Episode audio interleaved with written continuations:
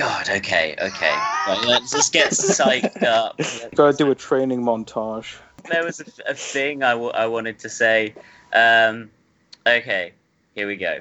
Three, two, one. Opposing the government and opposing the Conservatives. I'm afraid it's the hard left who want to tighten their control. They want to uh, sideline uh, moderate voices. I don't think anybody should be surprised about that is the nature of the hard left. And of course, we know that the hard left famously cannot tolerate any Who are dissent. the hard left? Well, we know who the hard Who- left are in the you know I- I- ascendancy we within the within the Labour Party who associate with the hard left. You just said that we were right wing. right wing. The hard left agenda, printing money, nationalisation without compensation, that sort of hard left wing position. Hard left, the hard left, the hard left, the hard left, the hard left, the hard left, hard left, hard left, the hard left, the hard left, hard left, hard left, the hard left, hard left, hard left, hard hard hard hard left, hard left, the hard left, the hard left, left, left the hard left, the hard left, the hard left, hard left, the hard left, the hard left, left, left the hard left, left, the hard left, the hard left. Maybe I didn't love you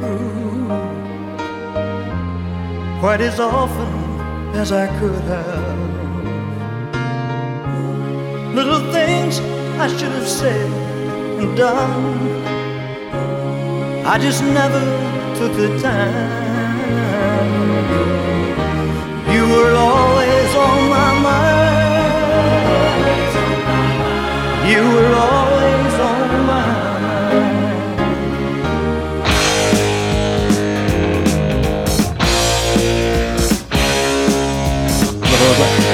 Hard left, hard left, hard left, hard left, hard left, kind of anti-business tax and spend agenda of the left. So all that people are going to vote for the, the wisdom of the Jeremy Corbyn economic programme, a big tax and spend sort of nationalisation, uh, old left programme. Brexit worries me most. A hard left economic programme. It's not a sensible thing for the country. It's possible that Jeremy Corbyn could become prime minister and Labour could win on what is a, frankly an unreconstructed far left programme. Donald Trump didn't come out of the centre. The Democrats, in my view, were not quite in the centre themselves. But Macron was in centre. Our programme, tax and spending, tax and spending implications, just change rates, disastrous.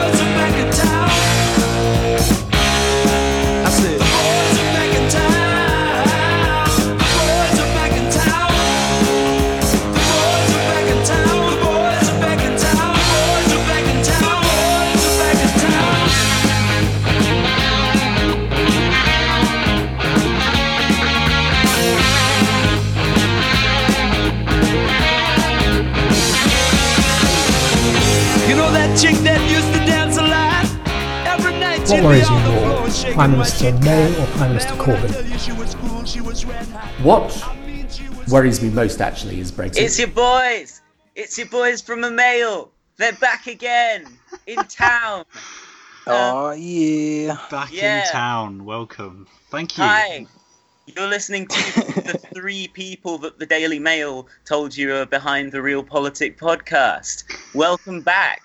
This is this is our third season. Exciting yeah. times. It's nice to That's be back. it. Yeah, It is good to be back, isn't it? because I'm- you know we've, we've had a we've had a nice quiet break. It's been uneventful. it's been peaceful. It's been it's been sanguine. Our mental health across the board is great right now. The best mental health. stuff. Yes. This is the I, president. I think we're going to start exporting the mental health at this rate. this shit's so good. Everyone wants some of it. oh dear. So before we delve into the main content of our episode today, shall we address the uh, the elephant in the room? Well, should we introduce ourselves first? Oh we, yeah. we uh, should shoot the main elephant in the room, really. so, Yeah. so I, I'm Jack Frayne Reed, uh, aka boasted about spreading fake news. I'm Tom. Uh, fancy dress. Yeah, you're the guy who was, was You were covered in blood. You were covered in the blood of a Blairite whom earlier that night you had murdered and feasted upon the palpitating heart of. Yes. I can this just was- imagine people opening the paper and seeing those three pictures and being like, okay, normal looking person, normal looking. Why is that person? It was it was a photo from about five years ago when I was at university at a Halloween party. yeah. Oh, and Oh, it's far Yair, the, Yeah, the and the fame notorious- hunter. The, Yair, the right. fame hunter reg- and third member of the group. Record, recording, recording from his mother's home in the state of Georgia. His mother's basement. They, they, no, they said home. Um, no, I think they said house. They I- said which house, is- okay. I mean, her Mother's name's on all the paperwork and stuff as well, but seeing as my dad pays the rent, it's a bit syntactically weird how they phrased it. I mean, But- that's probably that's probably a good thing that they didn't look through all the legal specifications of your home. I'd, I'd be a little bit weirded out by that. What what was But the then I was never expecting us all to appear in the Daily Mail, at least not this no? year. What was the cap? what was the caption under your picture, Tom? What from the first one or the second one? Wait, was your picture in the second one? Oh yeah, yeah, yeah, yeah. Oh, In the in the second one, it just said my name and then fancy dress. But in the first, but in the first one, they in in the first one they Because they needed to just, clarify to their readers Yeah. that this Yeah. guy is not actually Just- a serial killer. the one libel too far. the the first one just used a quote where I said that political abuse tends to go on across the political like spectrum and stuff. Oh like it's- yeah. Pretty undeniable. Yeah. Uh, Yeah. But um, um, yeah, I'm sure everyone who's listening to this knows what exactly went on. Sadly, Kieran's not with us today. He's in the South Pacific reflecting on the events. Thank you. So, Enjoying a period of deep reflection, That's all right. and we wish him the best. And we ho- we of hope course, of course. we hope the, the the Scouse pit bull is back to his old ways We'll as be, soon as possible. we'll be keeping him away from the Twitter from the Twitter account. let's just Yeah. let's just say we'll be keeping him supervision. away. I've assumed sole autocratic control of a real politic Twitter account now. the I was kinder, run- gentler real politic. Yes, the kind of gentle real politic. We've relaunched new series, new us. This time it's my autorial vision. Um, but so yeah, it's been it's been a time. We've been having a time. So we were talking about they didn't do that much research into Yair's home and the legal ownership thereof. or But any research into anybody at all. They didn't like, do much They, they assumed that we all run the account. They assumed that basically we were Anonymous lefty trolls, Yeah, they- ignoring the fact that our names names were there. yeah, yeah. Well, I mean, they fucking found them, didn't they? Well, some of them. They said it was like unmasked. Like it wasn't any unmasking. Our names have been attached to the podcast since the beginning. You haven't Yeah, revealed exactly. anything new. It's like it's Yeah. Christ. But speaking of their research into people's homes and so on, they did do enough research to find out where you live, didn't they, Tom? They did because I went. I went down to visit you. I think it was the day I came back, and I because I sort of like to sort of keep away. I don't use Twitter that much. I have my own private account, but don't really tend to Yeah. use it. I don't really use the podcast Twitter account. But it was only when I went down to yours, Jack, that I sort of realized the kind of scale of what was going on, and then it Yeah. wasn't. There wasn't until I kind of got back home when I was upstairs getting unpacked, and there was a knock at the door. I go down there, and uh, it's it's a Daily Mail reporter, and I'm Oh, like, oh. So your, your parents didn't answer the door. No, no, no, no, no, no, no, no. So I'm just like, okay, uh, right, okay. So I've got to like come up on the spot with a sort of response, being like, I don't really run the account, but like, you know. So it's like the first time handling kind of tabloid media at that time, you're always going to make mistakes. I should have just said no comment really and just kind of- yeah, But Yeah, I- you I live, you regret live and you live and you learn. Mel. Yeah, exactly. Yeah, You- exactly. You, live and you learn from. They, kind of how they you deal obviously with found people. out enough about you, Tom, to say, Tom, I was like, "How did you find my address?" And they were like, "Oh, well, you know, Facebook has all the has all the information these days." And I'm like, "Well, yeah, maybe my name and my profession, but like, not where I live." But he didn't. but But that's the fucked up. yeah, it's it's it's pretty intimidating. It's- yeah, it's not nice, but we're recovering from it and moving on and stuff. But again, the worst is over so worst- far. Exactly, the worst is over. Yeah. Um, But I, I mean, I think it's worth saying it has been pretty bad. I don't think it's been good for any of our mental health.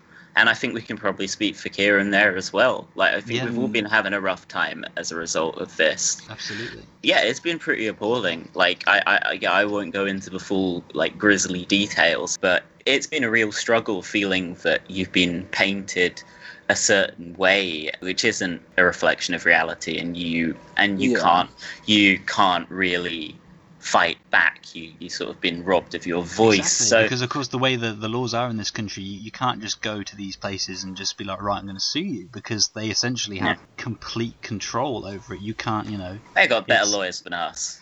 I mean, Exactly. no We doubt don't that have there's definitely corruption, but it, isn't it pretty widely believed that England's libel laws are pretty strict compared Yeah, to Uh, and the that rest would of the be world? and that would explain why they were careful to print a couple of denials by members of the team of sending those tweets because they wouldn't want to say And anything. that oh, they- we didn't say they did this. They just Yeah, implied it heavily. that's why they and also Gabby Hinsliff in The Guardian, who was also careful to state that there are a couple of denials, rely on these kind of vicious character judgments. And not that we've never, not that we've you know, never, never judged anybody's character in a brutal way. I'd say the, the but- big difference is that none of us run a giant newspaper, you know? No, no. I mean, like, real politic became big by accident. We focused more on on politics because the election was happening, and before that, it was just a sort of out of frustration. We felt that time and time again, all, all just just all this nonsense in the media,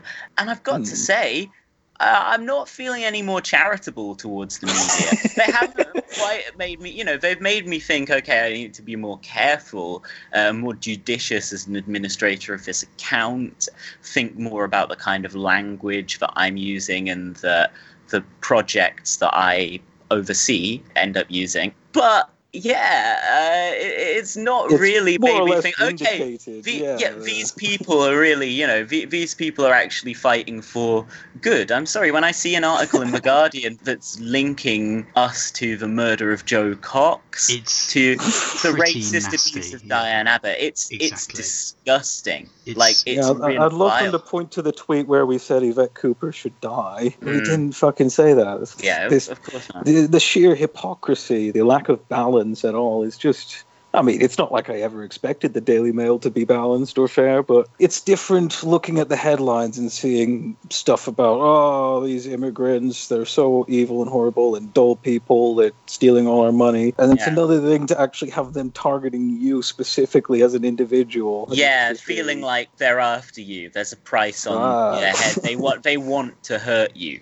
If they'd have driven one of us to suicide, they'd have got a story out of it, although they wouldn't have pinned it on themselves, probably. Vile lefty hate trolls get their comeuppance from themselves. Like, These are a class of people who have no problem eavesdropping on people's phone calls and rooting through their bins. Just disgusting. It's Yeah. gutter. It's gutter. Before we move on, though, I do want to quickly read out something I have here. Basically, a few days after these two articles came out, in the back of the Daily Mail, there's a comment section, and it allows the readers to uh, write in and, and air their thoughts on articles. And there's two here for us, with the heading "Trolling Trots." Um, but for fuck's sake, like I'm, I'm not a trot. Exactly. Like, just, I, like, I, I just want to put that out there. Like, I fucking These hate people trots. do not understand the factionalism of the of the left. I want to, I want to kick all the trots out of the Labour Party. That's one thing me and me and my, my, my fam on the Labour right see eye to eye on. right, so there's two here. This first one's from Phil, and he's from Bishopton. Now, I want to um, ask you to listen out to this letter, and also if there's any phrases in here that ring a bell to a certain Guardian columnist, could you please uh, put your hand up? Right, the first letter goes I was shocked to see the lefty hate trolls unmasked. So intimidating are, are their posts. I expected them to look like KGB heavies. hey, looks can be deceptive. Oh god. Okay, sorry. I'm- Clearly, it's just a flesh suit, you know. Okay. so, yeah, Carry on, so, so intimidating are their posts. I expected them to look like KGB heavies, but these weedy nerds wouldn't last two minutes face. Sorry. Sorry. Sorry. But but these weedy nerds wouldn't last two minutes face to face in any high street on a Friday night. With who? With the, some fucking dweeb who writes into the Daily Mail. And Yeah. empty trots, I hate trolls. Like, yeah, no, I, I, and start you know, I reckon we'd us. we'd be all right. And that's not to say we're fucking hard men or anything. I, So, I mean, we're- it's just objectively untrue. I've been out drinking loads of Friday nights. I'm alive. yeah, David probably uh, did more damage. Honestly, I, I'm not. I, you know, maybe the fucking actual fash that read the mail. I'm, I'm a bit scared that they'll come, Mm. come calling now. They've fucking put our faces up as a fucking wanted poster. But I, I can't say I'm too intimidated by the prospect of some fucking tweed-wearing Little Englander mug, like just coming up and being like, uh, did, "Did you want to fight? I uh, saw your uh, name in the Daily Mail." I'm But- put, it- put it But up, yeah, now, Tom, were you alluding to when you mentioned a certain Guardian columnist? I think he might, he's actually an Observer columnist, but it was Nick Cohen, wasn't That's he? it. Yeah, yeah, yeah. Who said Fucking Nick Cohen. so much hate inside such weedy bodies. Oh So shit! Oh, who, who, which one of you is that the siren there? Fucking yeah, yeah, they've come for you, man. On to us. Oh shit! Ah, shit. So- Not again. So, But yeah, but Nick Cohen made fun of our looks. He had off, the Tom. temerity to make fun of our fucking hell. Like they are coming for you, aren't they? But I don't know what, how slow they're driving. They're- Okay, okay. Whatever. okay. Anyway, well, Uh, all right, all right. The heat's Yeah. off. The heat's off.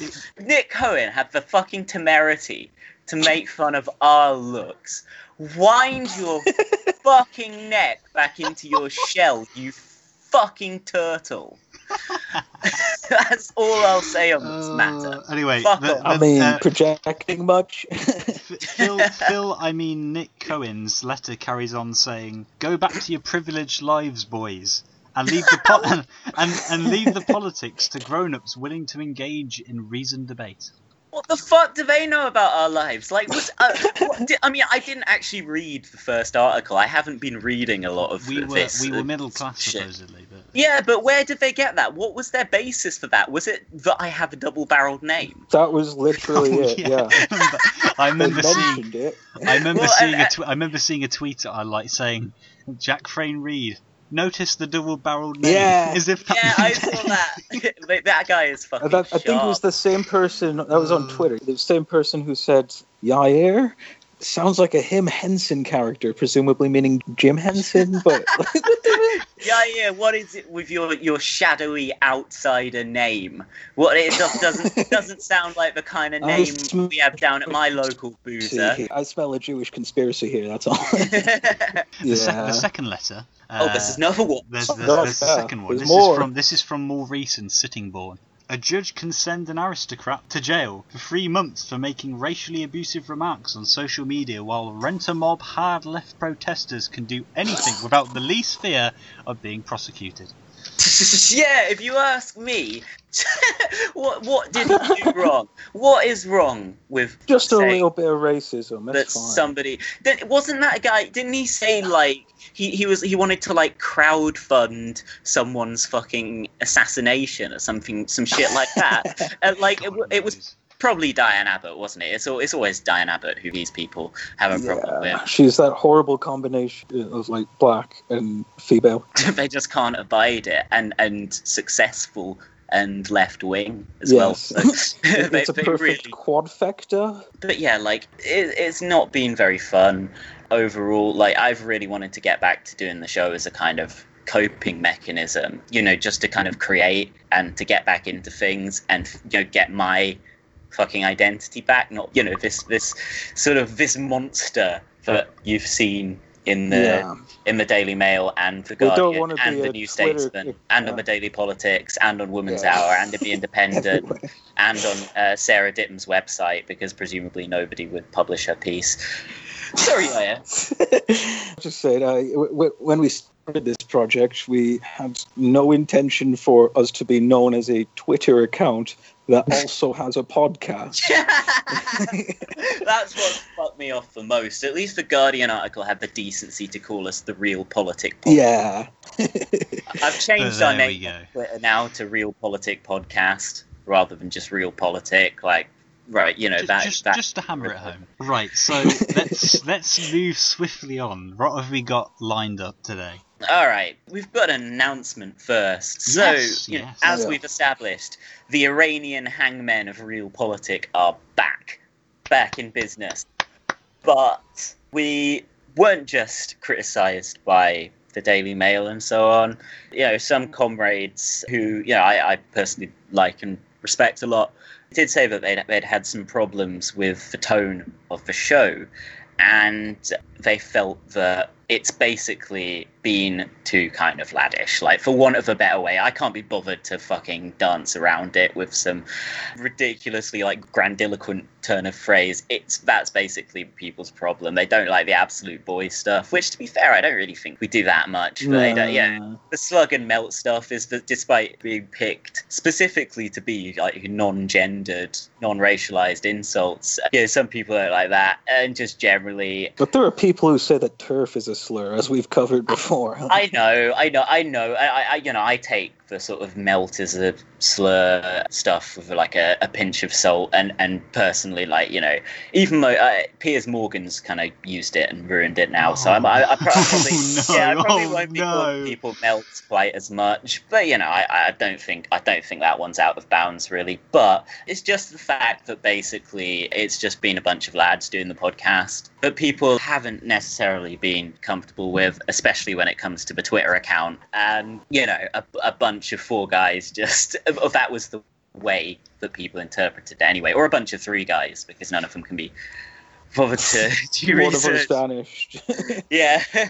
oh god, this is such a long. I was like, I won't dance around it, but it's. But yeah, Bring basic- Laura on. yeah, basically, we sort of started the podcast. It was just like me, Yaya, and Tom all went to uni with each other. We wanted to talk about films and make stupid jokes with a left wing stance.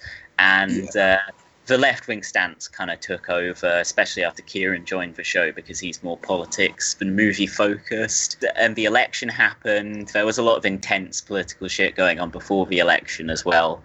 So we, we, we did dedicate a lot of our programming to that. But yeah, basically, we didn't anticipate that our show would have some kind of cultural significance.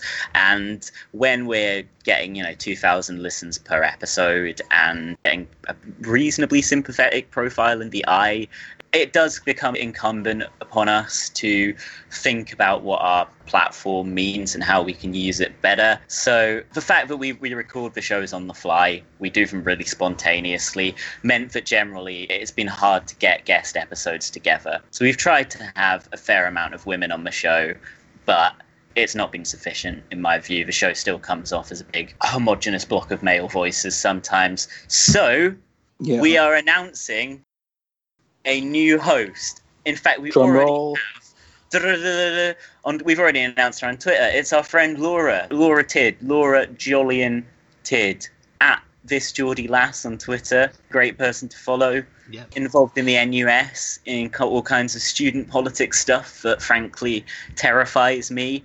To um, assuage the worries of some of our listeners who said, oh, I just want it to be Jack and Kieran yelling about slugs and melts all the time. Laura consults slugs with the best of them. So let's get that out of the way. We're not going to be using the account to call everyone we dislike a cunt anymore or anything like that, but we're, we're not going to stop utterly ridiculing and pouring scorn on our political opponents on the show because it's I, I think there's a place for that. I yeah, think yeah. Make know- the reporters at least work for it, you know? yeah, I, I, I no, I think vulgar, scabrous political satire is well, something quite dear to my heart. Actually, it's quite it's what I quite like. it's a shame there aren't more people doing it. Um, so we're going to keep doing that, but we're also now that there isn't an election on, we're going to try and refocus everything on movies. But while we're on the subject of Laura joining the show, let's give her a call on the telephone and see what she has to say. Ah, yes, the cellular telephone. Yes, I know. She's, she's without internet at the moment, sadly, for the next She ten is. days or so. So Oh fuck! we, Oh, no. uh, she's not available to be on this first episode, but she will be on the next one, I'm sure. This is going to be like that episode of Alan Partridge, isn't it? Where he's just basically promising that Roger Moore's going to come on the episode.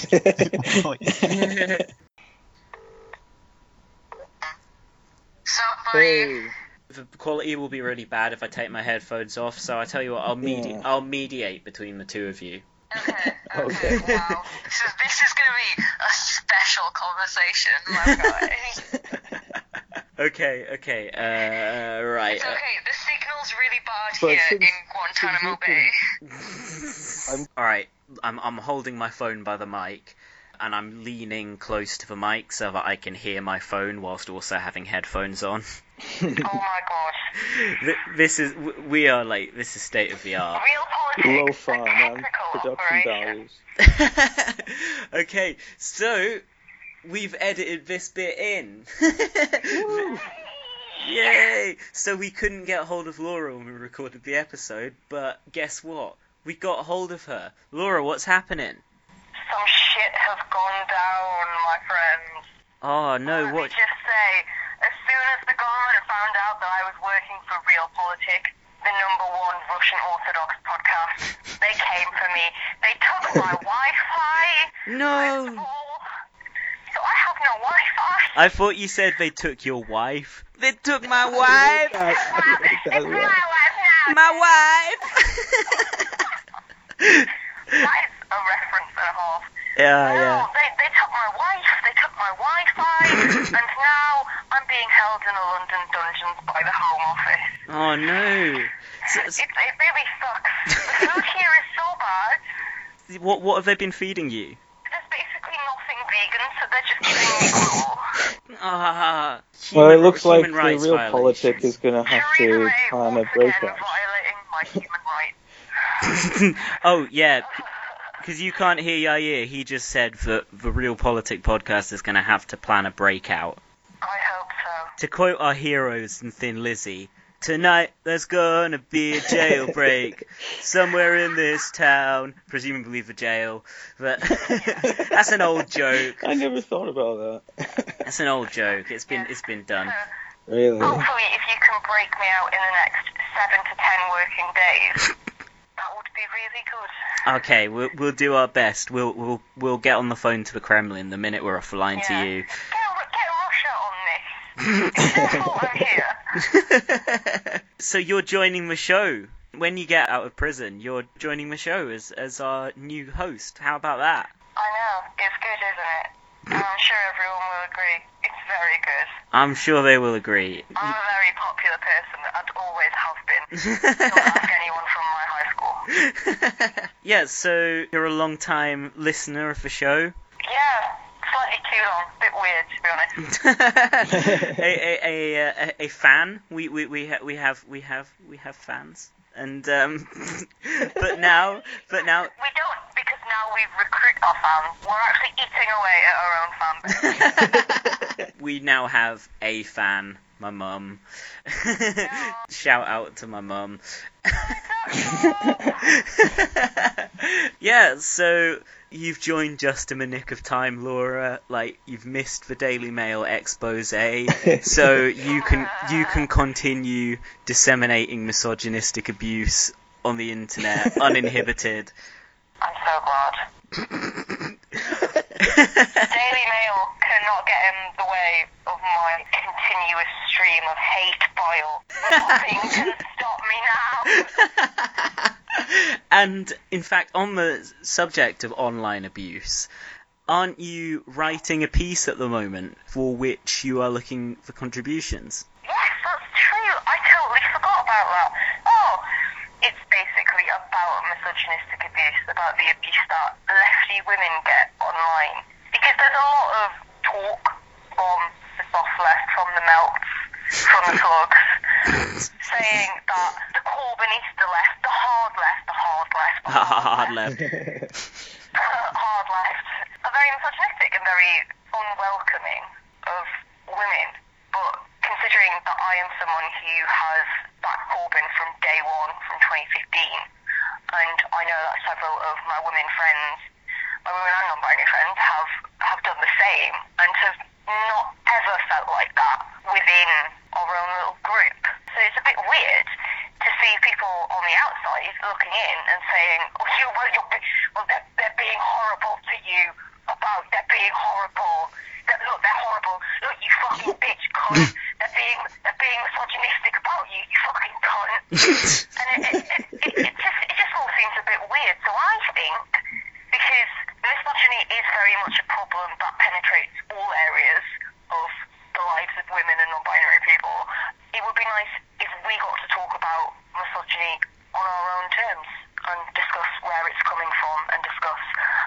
like to see it rectified by the people who actually have misogyny aimed at them. So I'd like to write a piece about that because um, I essentially want to use my voice to amplify the voices of the people around me because I have a platform now. Um, it's a real politic podcast.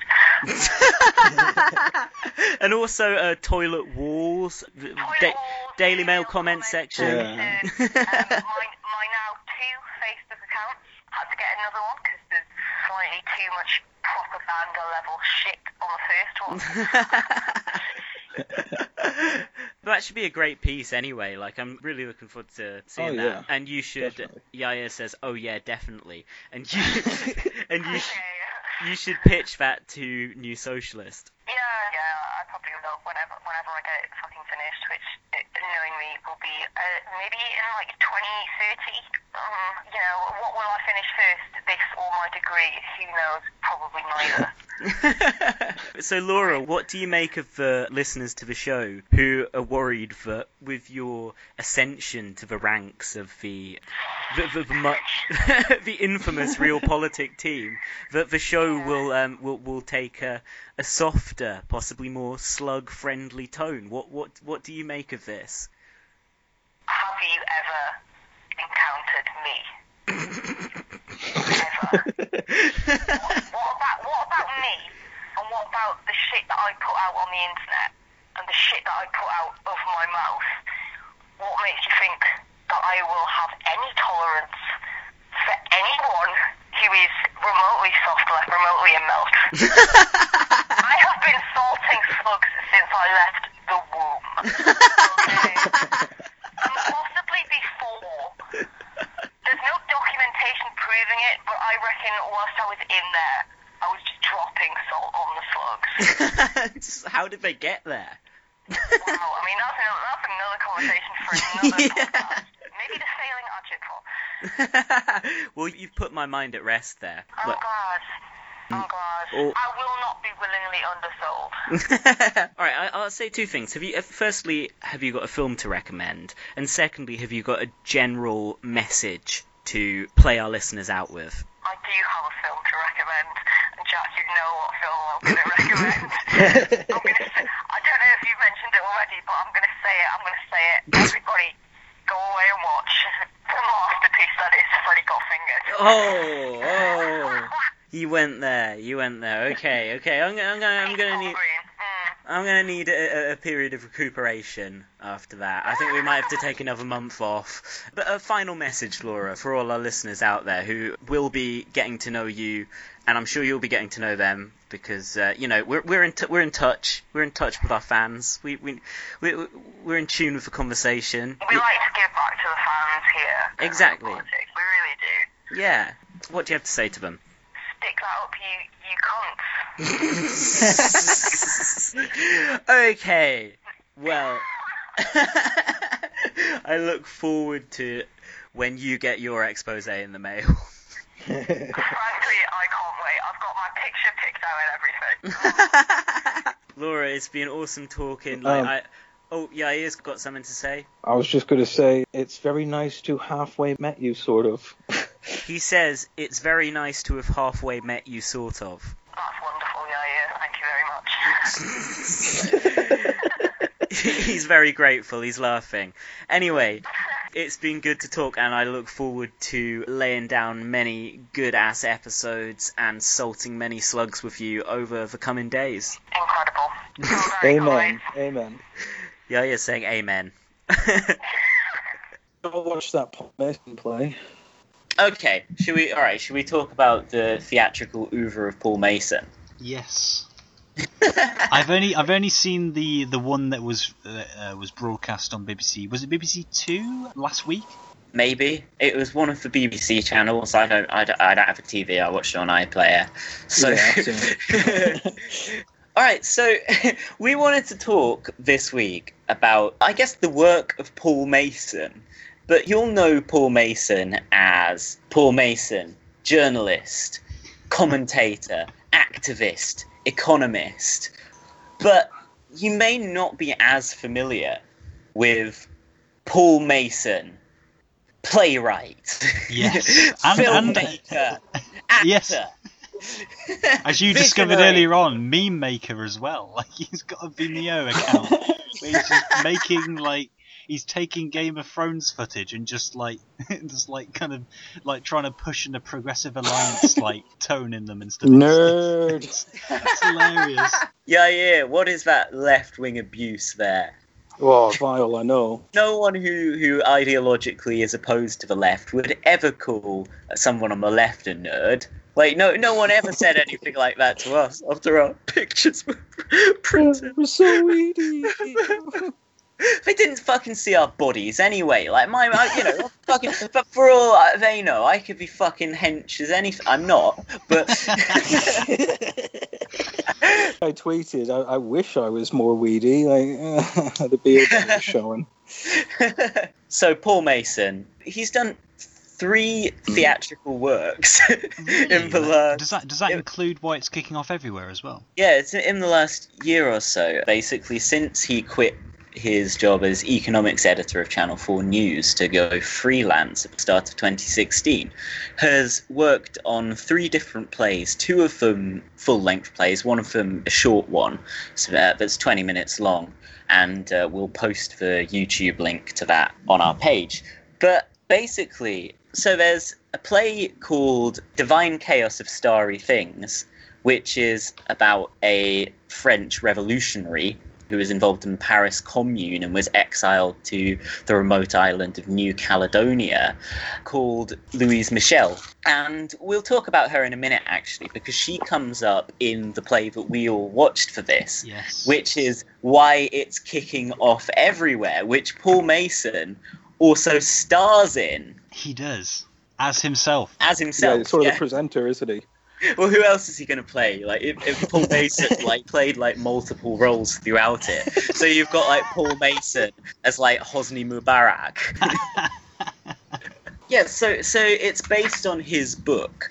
Why it's kicking off everywhere, which he published in I think 2014, and it's basically his account of a kind of surge of global unrest, which was epitomized by the Arab Spring around 2011, but did continue for a couple of years after that before most of these uprisings sort of flamed out, were replaced by authoritarianism in a lot of instances.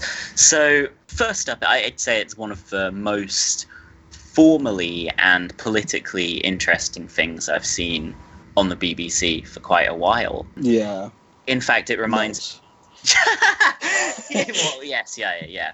It, it, it reminds me of the kind of thing that Channel 4 would have shown in the 1980s when they were slightly more daring about their Mm. programming because they were the new kids on the block. And basically, although there's been a lot more of it, TV programming uh, in in the UK has basically got a lot more, uh, especially politically, also often formally conservative. In Milk toast at best. yeah, over the past couple of decades, as neoliberalism has progressed. So, just straight up, it's fascinating to see something like this on the television, this kind of avant garde play. As I say, it's uh, something like Channel 4 in the 1980s would show plays which were, uh, as I say, I keep just repeating, both formally and politically interesting, like uh, an adaptation of The Accidental Death of an Anarchist, which is an Italian play, I think. If I'm completely wrong, I'm wrong, but it's set in Italy.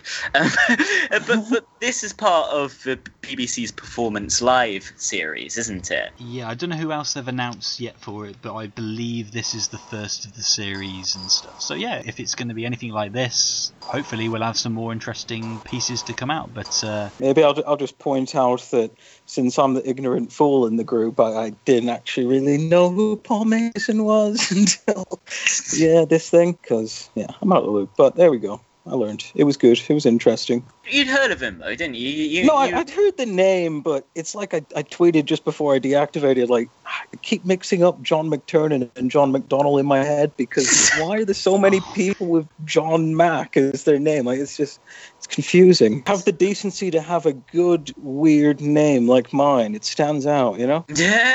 yeah, well, it stands out in great ways, such as the fact that when people Google you or me, uh, like the fourth fucking result down is like lefty hate trolls. And when people Google Tom or Kieran, like, you know, their names are just fucking innocuous. Like, they're fine. True. Yeah. But you've heard of, you know, say his book Post Capitalism. you? yeah, yeah. I, I think we mentioned it on a really early episode of the podcast, didn't we? I mean, Mason is such an interesting figure, and I, I find like I think two of his articles in the last few months I've enjoyed, and he writes pretty regularly. I'm not always a huge fan of Yeah, his. we've we've spoken about some of his more problematic politics, from immigration to the bomb. You know, yeah, he loves the bomb, He's a full-on possidist. and he's he's a sort of bete noir of both the kind of progress Blairites who hate his kind of strident support for Corbyn, and also the ultra left who I think he's very very problematic. But I think that he's just such a fascinating figure that I can't entirely dispense with Mason. Uh, and I think this play is a key example of that. There's no other figure in British politics who would have both the cachet and the kind of desire and the drive and the inspiration to make something like this an avant garde play about revolution and then get it shown on the BBC. The only journalist really with a comparable, in fact, a bigger kind of stature and profile than Mason on the left in the UK is Owen Jones. And Owen Jones is just, I, I'm not knocking him actually because I think he's uh, kind of outdone himself recently. I've found myself agreeing with him a lot. But Owen Jones is a much more didactic thinker, whereas Mason is on some shit. Like you never, you never know where where he's uh, gonna come from next or what he's gonna do. He can be baffling at times. Like when he briefly like was like, yeah, fucking like let's have really low taxes on businesses, and it's like it's like no, and then, what and what? then when he's trying to push the progressive alliance stance, it's just Oh, like, how do you, how that. can you see that work, Paul? Like, honestly, Yeah, ahead. his Game of Thrones video, which has like Jon Snow, the Game of Thrones character, as Owen Jones, and all this ridiculous. I, I, I that he's about the only Game of Thrones character I know the name of, but it's hilarious. I, I highly recommend watching it. But he's like, they all need to band together. To start a progressive alliance. It's like, no, they fucking don't.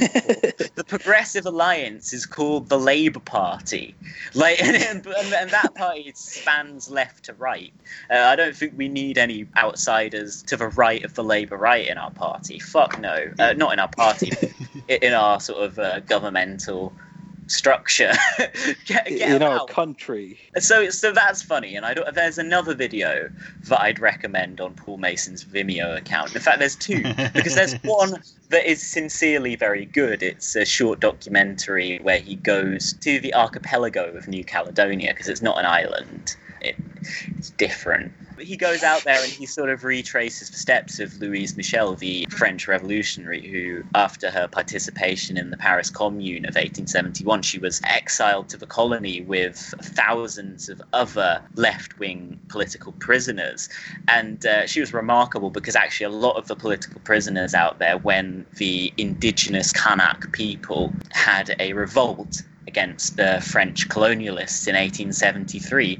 A lot of these political prisoners who'd been kind of shipped over to this sort of like French mini equivalent of what Australia was for Britain then, uh, they actually supported the French's efforts to crush the colonial struggle, but Louise Michel did not she supported the Kanaks. And while she was there for seven years, she wrote a kind of anthropological book about them and about their folk tales, which is apparently written in a very kind of like interesting and poetic manner with her own embellishments. And she died quite a few years after that, I think, actually, because she went back to France and was imprisoned quickly after that for getting up to some kind of anarchist mischief. but basically, she became a committed anti imperialist and she wanted to spread the fight against colonialism to Algeria, which is, of course, a French colony. Yeah. Uh, and she went out there and she did manage, her health was failing, but she did manage to preach revolution to the Algerian people and uh, died soon thereafter. That's pretty rad that she was involved in that to the bitter end. She sounds like my kind of lady. Yeah, yeah, no, she's fucking great. I've literally never heard about her before all this Paul Mason shit. There's a great article in The Guardian which he wrote about her, which I recommend. The rebel France could not crush Paul Mason on his play about the passion of Louise Michel. And it's not just like some wanky Paul Mason talking about his creative process thing. It's all about it's all about her and it's all about him going to New Caledonia to research her. And yeah, and, and, and so watch that great short film on his Vimeo account about his efforts to retrace her steps. But also, there's a video which is like, it's fucking ridiculous. It's like a letter from Zinoviev to Corbyn. It's pictures of like yeah, it's just of all it's like Lenin and just like he's just Yeah. explain it, explain it, Jack. Sorry. Yeah, so it's just basically this letter to Corbyn, and it's like it's Paul Mason's sense of humor, so it's fucking weird. Uh, it- it's all just like, look at these fucking hats, that's Bolshevism, and, and having a go at Corbyn for his like moderate centre ground policies. There's a bit where it's got it's a close up of one guy who I, it might be Zinoviev. I'm sadly unable to identify him because I'm lax on the history, but it says ordering total violent revolution and it got printed in the Daily Mail. And I'm like, same, been there. and then at the end, the Bolsheviks say that they're going to vote for Theresa May because she can really fuck everywhere up. so it's, it, it's bizarre. Like this is what I say. Like half, it's like sometimes Mason is great. The rest of the time, he's just like smoking crack. Like it, sometimes it goes beyond just being on the red stripe and to worry about him with the sort of uh, you know this that video it's like the sort of oh Steve Bannon's a Leninist because he's like read about two books in his life and says he knows what Lenin is and stuff. It's like come on Paul stay away from a horseshoe theory. And the same goes for his new Guardian article where he lumps Venezuela in with you know like Putin and Erdogan and all this shite. Guardian columnist Erdogan. You know that? Guardian Yeah, I got saw- I saw to write a that. column that- that's Editorial. incredible. Oh the shit that goes down when we take a fucking month off. Um, Were there any problematic elements of his play that stood out to you at all, Jack? Yeah, and Yaya. I don't have opinions. you did watch it though, didn't you? I mean, uh, oh yeah, yeah. but No, that no, I, I was joking. I was being facetious. But, yeah, carry on. a certain thing that was problematic for you, yeah, it was the American accent. they were laughably. I just think it's uh, it's great revenge for all the times Brits show up in American movies. Well, Brits in quotation marks, and they sound nothing like English or Scottish or Irish. You know, yeah. or Welsh. Let's not forget them. it, it was the equivalent, but the other way, and I, I found it hilarious. So because Paul Mason's whole thesis is how did we get from 2011, Occupy, the student protests in Britain, the Arab Spring, to Donald Trump? Yeah.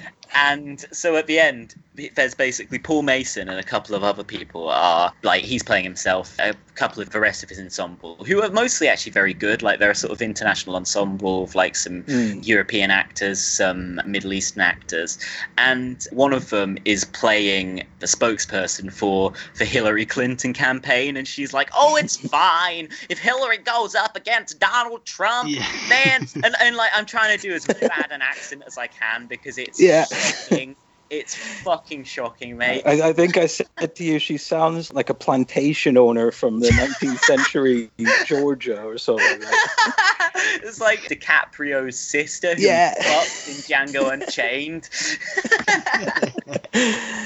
Uh, But actually, possibly the bit I found there were actually there were two bits I found the most problematic. Tom, there was one which you noticed as well, wasn't there? Which was the autism speech. Oh yeah, when it just goes on and on. It's such a weird analogy to use. He's just Yeah. like, when, see, we all have autism and we can't understand. With like, it's just like, where are you going? Like, it wasn't a good analogy to use in the first place. It, it goes on for like two, three minutes, and it's just incredibly unsettling by the end. Yeah, it, it, yeah. You, I thought it was the end. I was like, okay, this is the way he's chosen to end it because it just seemed so like this is his grand thesis. Yeah. Collective autism. Everyone's autistic. Yeah, so I was just, I was like sitting there, like, because he basically wrote the script from his original recordings and notes from when he was reporting on all this stuff. So it's probably something somebody actually said. So I was just like, is this ableist? Is this bad? Like, I, I mean, because I thought it was bad dramatically. I thought that was a bit that didn't work.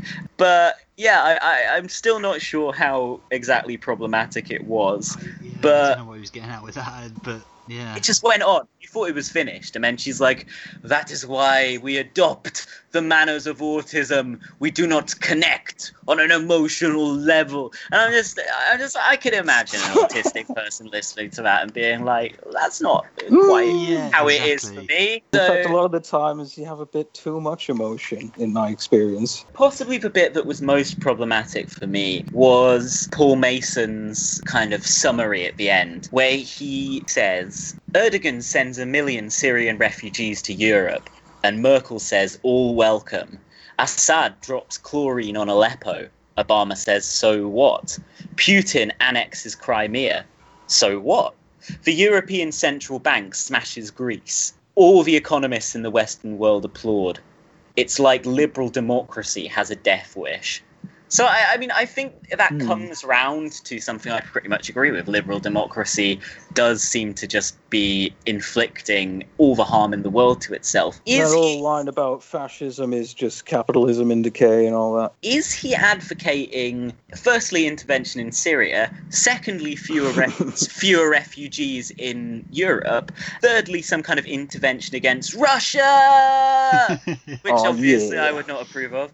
Where Yeah, would we get our paychecks from? you know? Yeah, and I, I just I think this is quintessential Mason actually because it's putting this kind of these reactionary positions that oh in 2013 Ed Miliband fucked up Syria the West just stood by and let this happen as if a bombing campaign would have sorted it all out and the kind of oh maybe we shouldn't have let in as many refugees which is odd because although he's got some bad views on immigration Mason usually is saying we should let more refugees in I mean, I don't know quite how he handled it, but it is definitely not a good thing that there's so many immigrants. Not because immigrants are bad, but because people shouldn't have to leave their home, Yeah. go thousands of miles just to earn a living, you know? Like, Yeah, it just seems to me odd to lump in what is obviously a principled left wing objection to basically the mutilation of Greece and its people at the hands of the European Union, the European Central Bank, the IMF, with these kind of more reactionary desires for fewer immigrants, for intervention.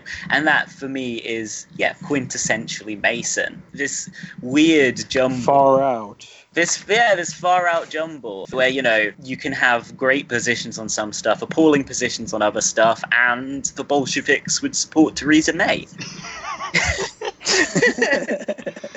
oh, Paul. Theresa May, vanguard of the proletariat. but i do actually think it's a really interesting play that's why i'm saying i think Yeah. it has some great analysis but seems to reach very bad conclusions. So a bit that's interesting is where he's in Greece and Mason has reported extensively on Greece and there's a series of short documentaries which sort of adds up to I think a feature length thing that he presented and I think directed called This is not a coup which basically tell the story of Greece's radical left Syriza government's attempts to deal with a European Union determined to impose austerity on it. There's a very funny bit actually where Paul Mason is like, "On one ear I've got the guy from Syriza, and in the other I- I've got a representative of the German government." And then uh, up on the screen, this German guy comes on, and he keeps saying, "Paul, oh but Paul, Paul, Paul, what is going to happen, Paul?"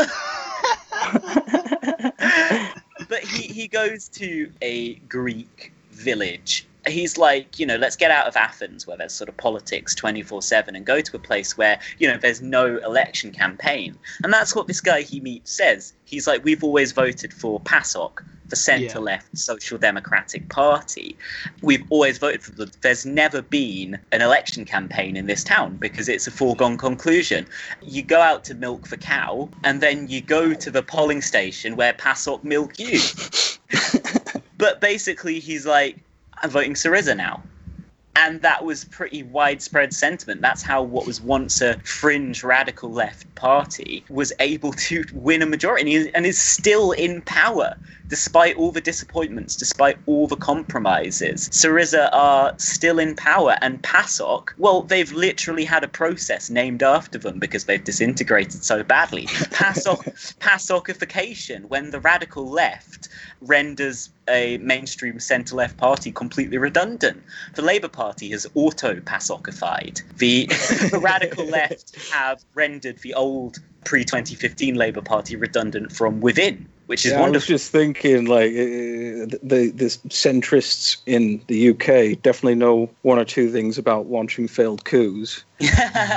Absolutely. So, do we have any more thoughts on this Paul Mason play? Because I think it's really interesting. I took loads of notes, but maybe I'll have to I thought, write it was, I thought it was really, really well staged. They Yeah. were using cameras to project a lot of images onto, like, kind of to actually film some of the action and project it onto Mm. the set. And yeah, kind the of, cast mm. film bits of it as they go along, don't they? Yeah, Oh. and I and I wasn't too sure, but was there a combination of actors within the audience, kind of watching all around? It was kind of a really kind of like, quite a well done setup as well, because it, the actual play was shown at the Vic, wasn't it? What was the name of the theatre it was shown at? It looked, it looked like a pretty small venue where it was staged. Um, yeah, yeah, I, but I was going to considering- say it was in the round, but it's like square. It's in the square. y- the, Uh, the young Vic, the yeah, young well, well, Vic, well, it was I- played at. Okay. I actually, back in A level, I did study drama and theatre, and uh, I thought this Paul Mason play was really aesthetically quite enjoyable and creative. I'd say the style was probably Brechtian, you know. Yeah. uh, Well, did like you you, like got- you've already said, theatre in the round, sort of. Uh, with He Yeah, quotes and I think Tom at the start of the mentions that- He does, doesn't yeah, yeah. As far as I'm aware, Brecht was pretty okay politically. Yeah, Brecht was a communist. Yeah, he, he was he was a good guy. He was a good guy. Um, in fact, the, the quote that Paul Mason picks out from Brecht is this is an abbreviated version that I noted down, but it says theatre should be like a man who's seen a car crash yes, and, ha- yeah. and has to explain what happened to the bystanders. yeah, Sometimes he opened and closed with that line, didn't he? He really? did, yeah. Yeah. And then he had one of his actors read out, I think, a Tunisian poem about Yes. revolution.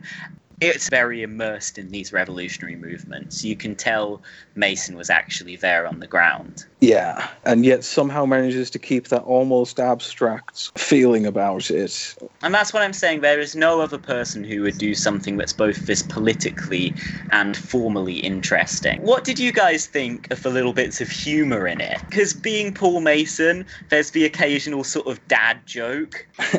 They he's talk- stand out, don't they? And there's Yeah. the audience. Some of the audience sort of caught onto it, but others were just like, "What?" was- there was just there kind of a few one. disjointed I, moments. I in there, think wasn't I must have missed those somehow. there was Uh, one that just did not get any kind of a laugh at all. I can't remember what it was. There was another one that might have got a, a light bit of laughter. His thesis is all sort of about networking Yeah, and how and how a modern interconnected networked generation builds up new power structures in opposition to the old. which is Uh, a well, really positive message compared to most people saying, "Oh, technology is tearing us apart." yeah, absolutely. Yeah, I mean, I did notice quite a bit of humor, mostly a sort of darkly ironic sort of humor, but they were always delivered by other actors. I can't really remember the Yeah. bad jokes you're talking about. I know. say that yeah, the jokes actually stand out more when Mason does them. You're right because his actors Yeah. are, are American accents aside, his actors are pretty damn good. but he basically says Mubarak switched off Facebook, and one of his actors goes, "Oh my god!" and he's just like, "Get over it. He, he still got overthrown." And it's just such a sort of like dad joke. Him just writing in the little bit about like the younger generation hearing a oh, shutdown. millennials. Oh my god! And there's some other jokes which are sort of about sex, and they're a bit kind of like the audience don't really respond to them, and, and so on. There's a couple of like sort of pro-sex worker bits in this, like freedom for prostitutes, and I could just imagine like the New Statesman lot listening to that and just sort of like just fucking like just punching their hands, just like oh I would. But I did actually watch another short play written by Paul Mason, co-written, Oh. which is called Party Animals, and it's basically a short comedy about a Blairite spin doctor who wakes up from a coma to find that Jeremy Corbyn has become the leader of the Labour Party.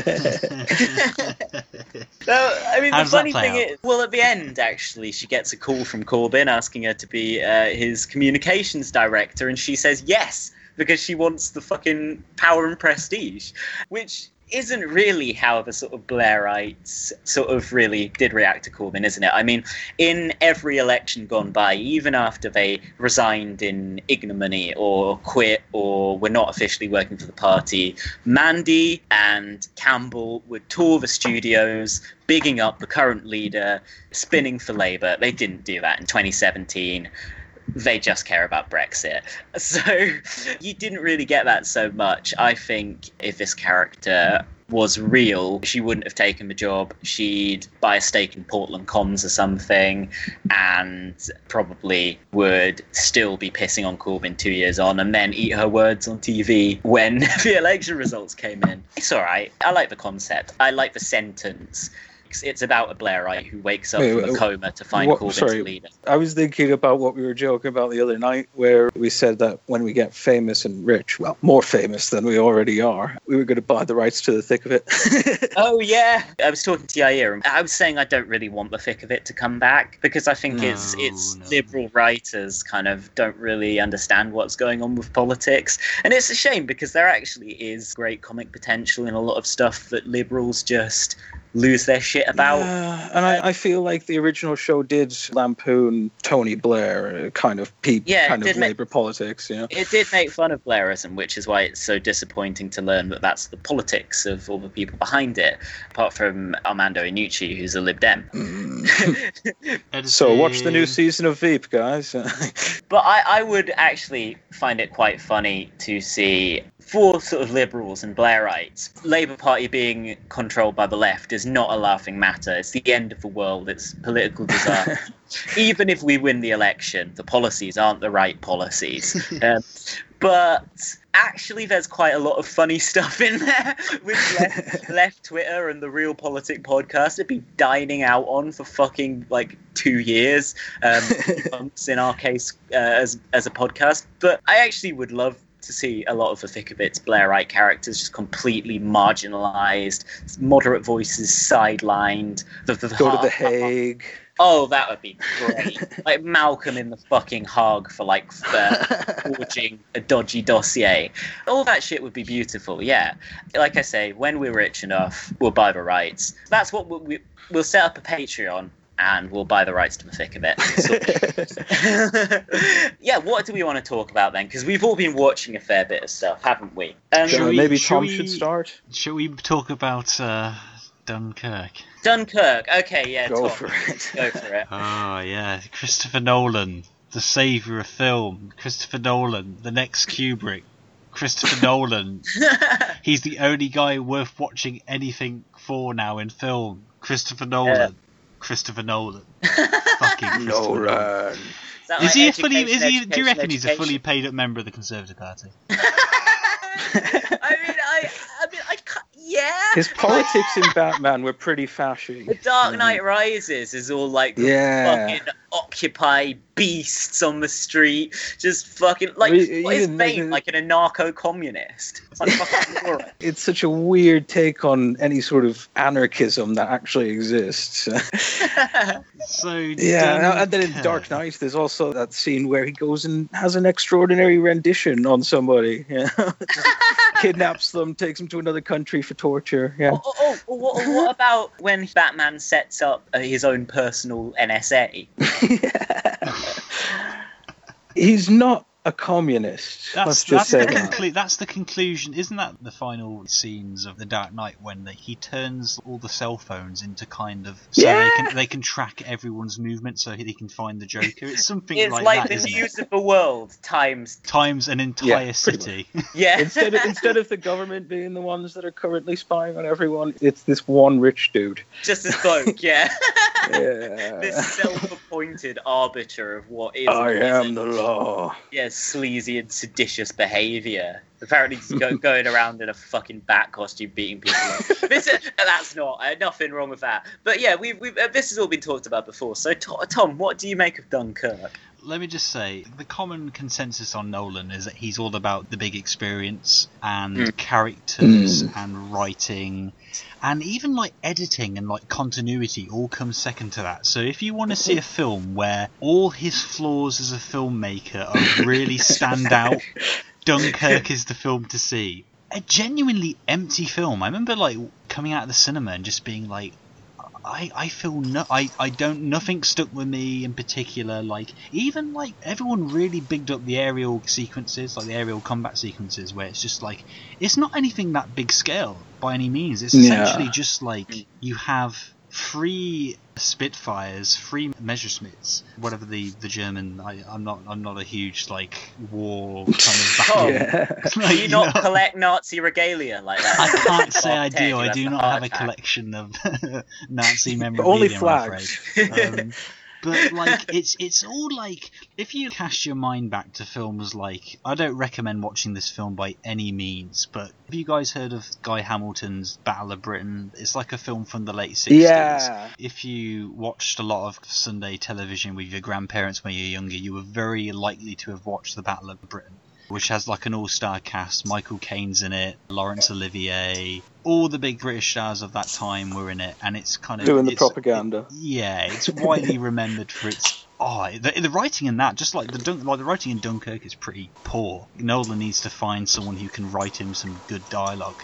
But yeah, in he Battle wrote it himself, didn't he? Yeah, I feel like Nolan is quite similar to Shyamalan in the sense that he feels like his art is more artistic and deep and important than it actually is. yeah, Yeah. You're, you're right on that. I'd say probably. I mean, we don't know, we can't read his mind, but like, you can go back to like all his prior films like Interstellar and Inception and they all like to propose that they have a lot of grand ideas but when you pick away at them there's nothing much really there the whole I know what I got analogy usually say. falls apart. Yeah. exactly Yeah. as I was saying sorry about the Battle of Britain it has these really large scale aerial combat sequences where you're literally you're actually seeing tens of planes kind of flying around reenact like in Dunkirk it's just so small scale it's like really And this was like 50 years later. this is 50 and it, it was being bigged up so much. Like the way it's shot is decent enough but i would have liked to have like if you, if you could like because from what we've Mm. read there was a lot more aerial confrontations going on as they were trying to get the troops out of there.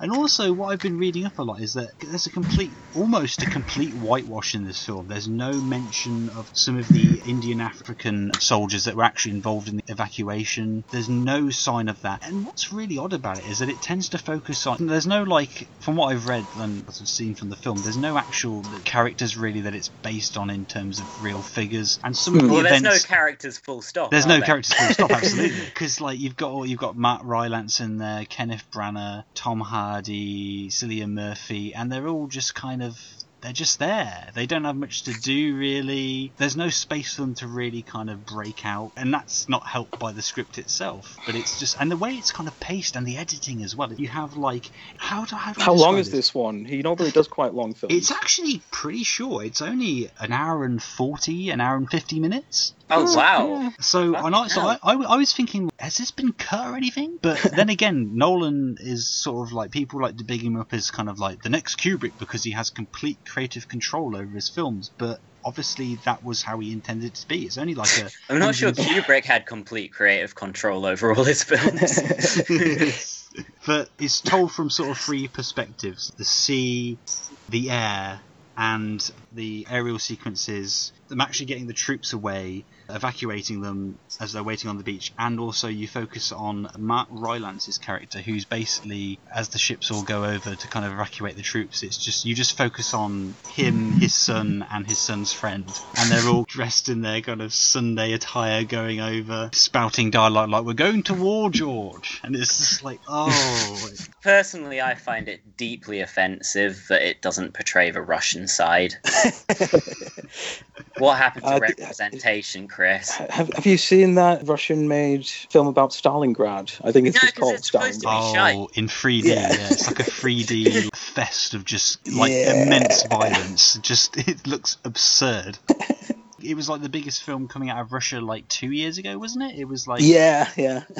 To be honest, I'd, I'd probably, Biggest I'd probably, film li- coming out of Russia. to be honest with you, I'd probably like that a lot more than Dunkirk, even though it's probably dire. But Yeah. mean, what well, I you say? would, Tom. I mean, it, you know, you, it's it's your cultural preferences, isn't it? It's what you're familiar with. so yeah, Dunkirk, done shit. yeah, well put. I've not actually seen it myself, but I did hear that there was quite a lot of whitewashing in that there was people of color fighting in that Yeah, battle. But like- also not just that. Apparently, it doesn't show the actual defensive lines and the fighting that goes no, on there. No, no, it's no, just no. like. you, you basically there's, So the there's- you- French, who yeah. generally stayed behind to keep off the Nazis while everybody else escaped, uh, pretty much entirely ignored.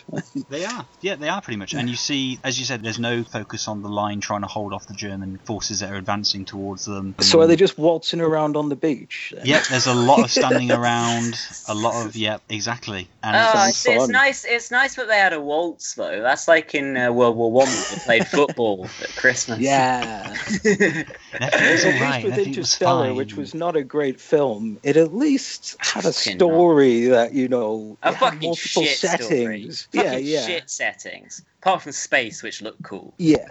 But you know, it was going somewhere. It wasn't just oh, we're on a beach and we're going on a boat now. We're on a beach, motherfucker.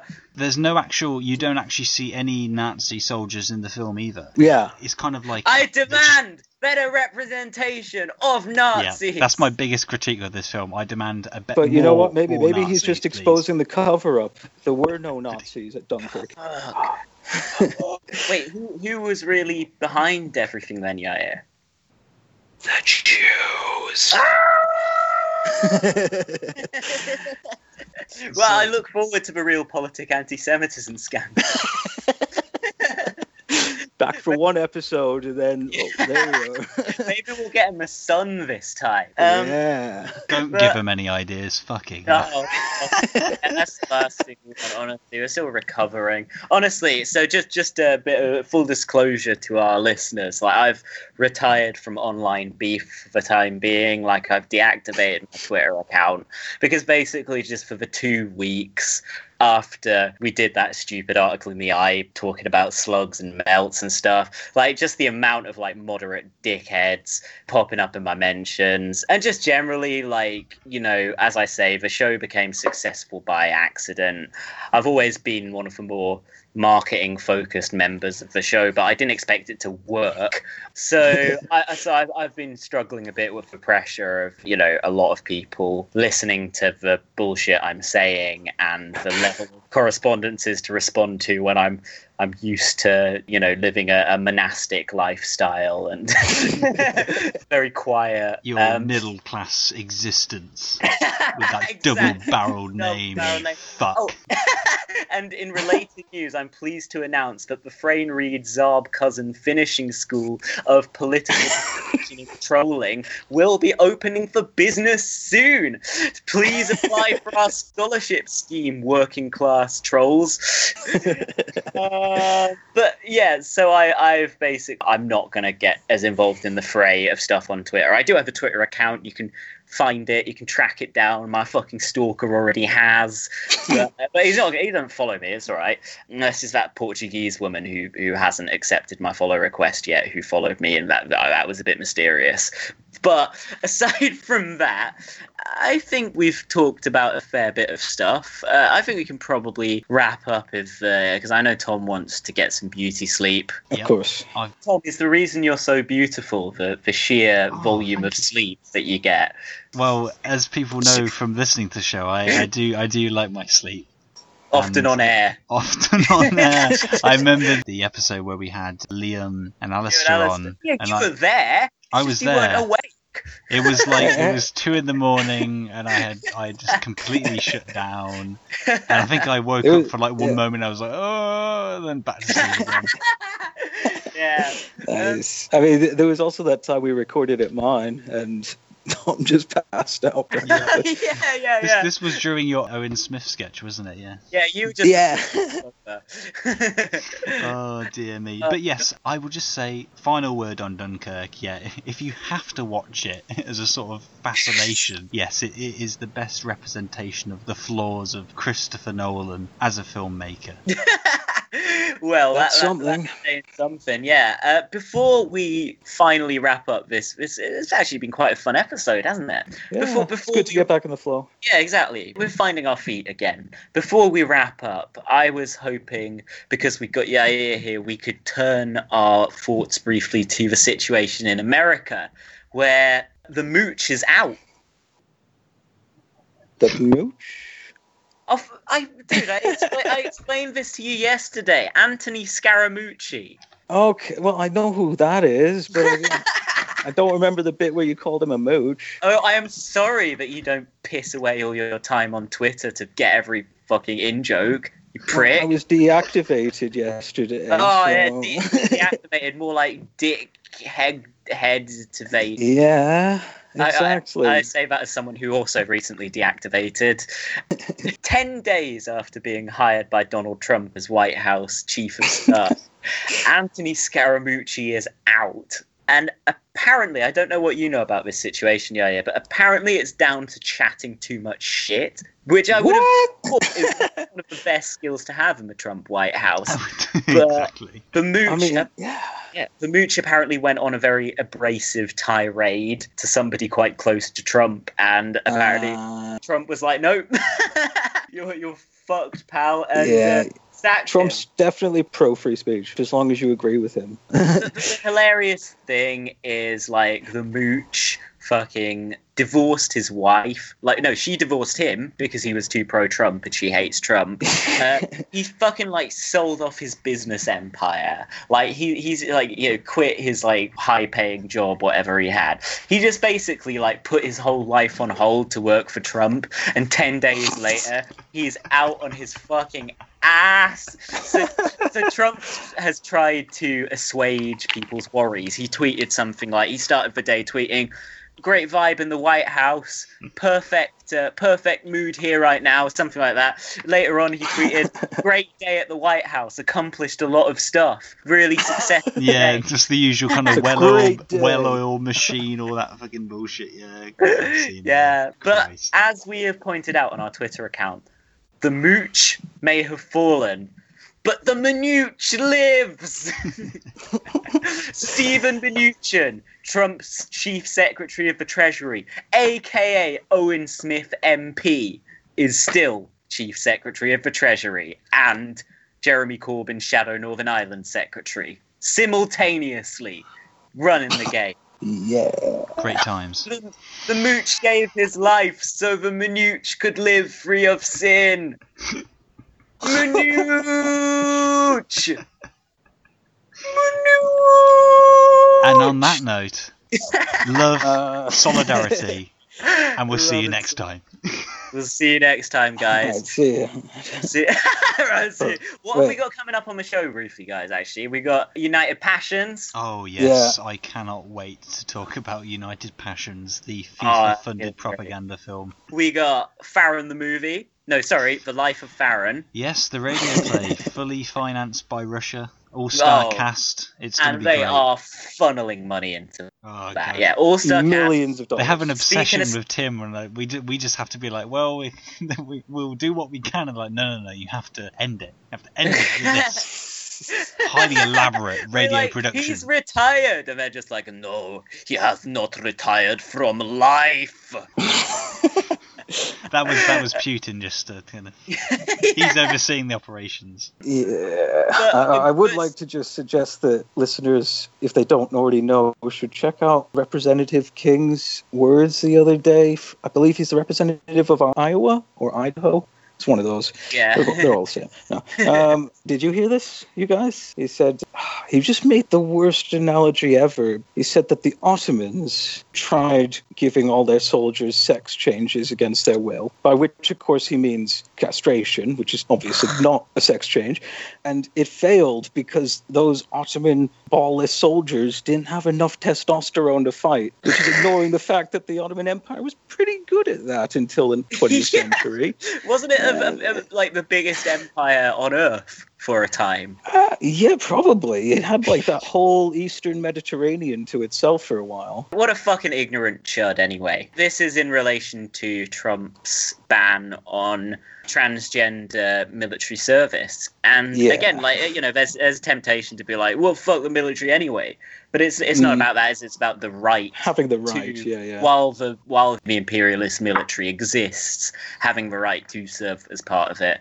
But I think we should return to American politics next time. Hopefully, we'll have Laura in tow, and we can talk about John McCain then as well. Yeah. Who All uh, right, yeah, I'll try to oh. keep my thoughts in my head. we haven't forgotten you, John. We haven't forgotten you. And God, and, that was so and sinister. We haven't forgotten, John. Oh, and I wanted to make one more point, actually. One more point while we're here. While we're fucking here. And I'll make this quick. So, with this whole online abuse thing that's been going up, there's been a lot of talk of online anonymous accounts that troll people and send people abuse. As I've always used my own name, I think I can probably tell you why people uh, choose not to use theirs. So you use your own name. It turns out uh, you get your face in the Daily Mail. Didn't they say what you do as a job, Tom? You get pricks turning up at your house. And most of all, centrists will try to get you fired and kicked out of whatever Mm. political party you're a member of.